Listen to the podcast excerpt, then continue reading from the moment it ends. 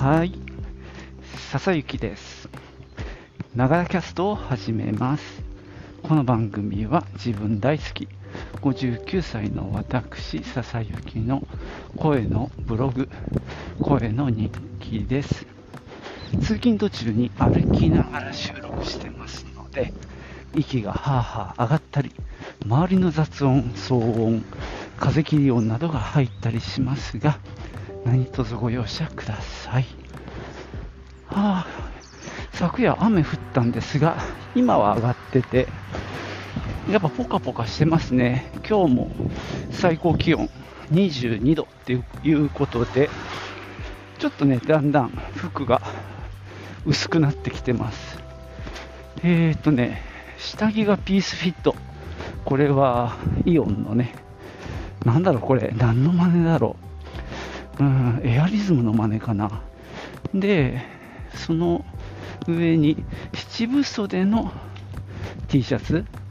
あの、ワッフル素材のちょっとあったかめの七分袖。で、その上にシャツ、えー襟付きのね。で、一番外にブロックテックパーカーですかね。まあ今日そのシャツ、若干厚めの厚手のシャツを着たら、若干ですよ、あの本当に寝るシャツみたいなんじゃなくて、もっと薄いんだけど、薄い中では暑いっていうね、微妙な選択なんだけど、それ着たらね、昨日は良かったんだけど、今日はね、暑いなって感じだったので、えー先日ね、クロコダイルのセールで購入した新しいシャツを下ろしてきております。なんかね、パープル色かな。ピンクとパープルの間ぐらいの色で、ちっちゃいポイントがね、点々点と入ってるやつで、まあまあ気に入ってます。それを今日は着ておりますが、まあ本当、基本あったかいのでね、何着ても大丈夫。ただ、バッグの中には防寒グッズ入れてますよ。あ、そうだそうだ、昨日はね、髪の毛切ったから、キュービーハウスで、1200円で。で、頭が寒いので、今日は再びニット帽に、寝るときはね、あの、ネックウォーマーつけてたんだけど、やっぱり寝てる途中で外してましたね。なので、カバンの中にはね、ネックウォーマー入ってますね。あと、ダウンベストも持ってます。なんせ職場がね、コンクリの建物で、1階なので、まあまあね、コンクリが、なんていうのかな、蓄冷してるんだよね。あの、冷たい温度を要は溜めてる状態なのでそう簡単に温まらないのよなので結構外はポカポカしてても部屋の中寒いっていうこともあるのであのそうあったかいためのいざという時のためのねそういうあったかグッズは欠かせません。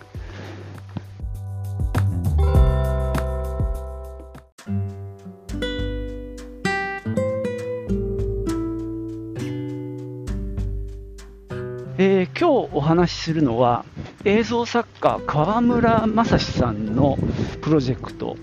の左左左っていうべきかなローマ字ですけども、えー左仁五郎っていうねまあ実在したかどうかわからないまあ名名称名工まあ木木なんだろう木の彫り師と言われてるんですが人形とかを彫ったとか日光東照宮のね眠り猫を彫ったとか言われている人物を主人公にした、えーストップモーションアニメの話です。えーっとね、昨日、一昨日か、あの長男からそのパイロットフィルムが上がってるよって教えてもらって見たんですよ。あのーこれすごい長い道のりを想定している、まあ、長編映画を作りたいっていうことで、あの実はもっと前にあのこのパイロットフィルムを作るための、えー、クラウドファンディングをやってたんですね。でまあ、僕はそれは存在は知ってたんですけども、そこには参加しなかったんですけども、まあ、それが無事終わって、5分ほどのパイロットフィルムがついに完成して、おとといかな、えー、公開されました。で、それをね、息子が教えてくれたんで、僕も早速見たんですけど、もうすごいクオリティですよ。で、めちゃくちゃかっこいい。これ、その川村さんが何をやりたいのかっていうことが、これで分かるっていうね、そんなめちゃくちゃ濃密な、あのまあ、ある種の、なんだろう、プロモーションビデオだと思うんですけども、まあ、ストップモーションっていわゆるコマ撮りのアニメなんですね。なので、コマ撮りの手法を使ってやろうとしてるのは、多分その日本のセルアニメとかロボットアニメ、まあ、そういった日本のもともと育んで培ってきたそのアニメの表現手法をすごく感じる演出なんですよね。だからこう、すごい止めとかスローモーション、あとは何だろう、すごくなんていうのかな、ダイナミックな構図とか、画面全体がちょっと揺れたりとか、いろんな手法を、そのストップモーションで表現してるんですね。これがね、アニメーションではできない世界観がさらにある。もうちょっとね、それ、この後は話そうと思うんですけど、あの今日ね、これお話ししてるのは、よかったらあなたもクラファンに参加しませんかというお誘いです。僕も今回ついにですね、そのキックスターターやったことなかったんですけど、アカウントを作成して、で、まあ本当に些細な金額ですけども、あの、多分初めてかな、クラファンに参加するの。参加しました。あのその時点ではね、僕がやった時点ではまだ始まったばかりで少なかったんですけども、今日見たらね、もうほとんど9割方埋まってるので、もうもしかしたらこれ、配信された時には終わっちゃってるかもしれないんですが、もしね、あの特に日本語のサイトがよくあの説明されてるので、そこ見ていただいて、あのこれはすごいいいなと思って支援したい方は、まだ間に合うかもしれないんでね、ぜひチェックしてみてほしいと思います。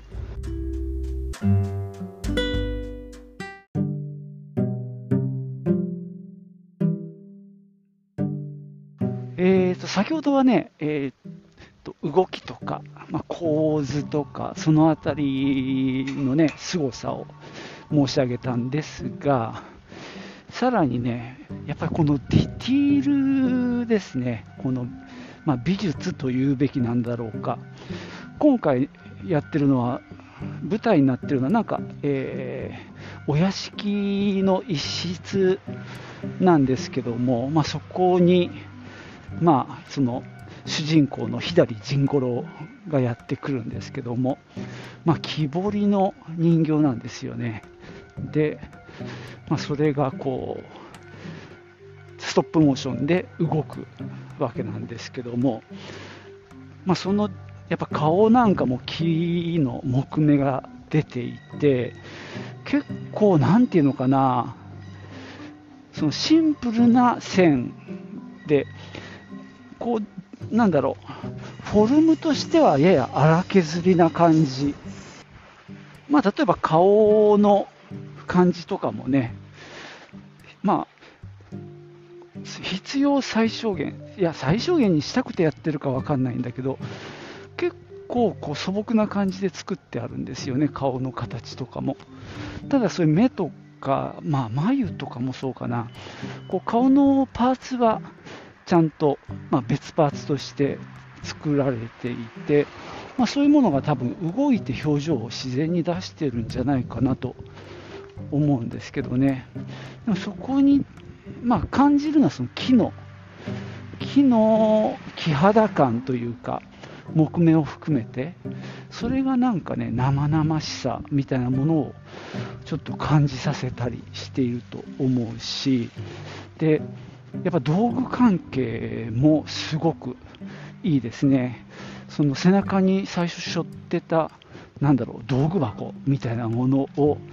その中でドンと床に置くとそれがねこう観音開きみたいにバカバカっと左右に蓋が開く。ですね観音本当観音扉ですね。でその開いたところにその大工道具とかみたいなのみとかのこぎりとかババババって並んでる感じ。そういった細かいディティールがしっかり作られているのでなんだろう。本当物として見た時にすごい存在感があるものなんですよね。そういったものが今度は実際にあの動き始めるというか。実際甚五郎は左甚五郎はその刀じゃなくってノコギリを持って敵と戦うんだよね。その持ったなんだろうノコギリなんかの質感もすごくなんだろう使い込まれてる感じとかが出ていてめちゃくちゃ綺麗美しいんだよね。そのピカピカした美しさっていうよりはすごい渋いあの時間が経った美しさを感じさせます。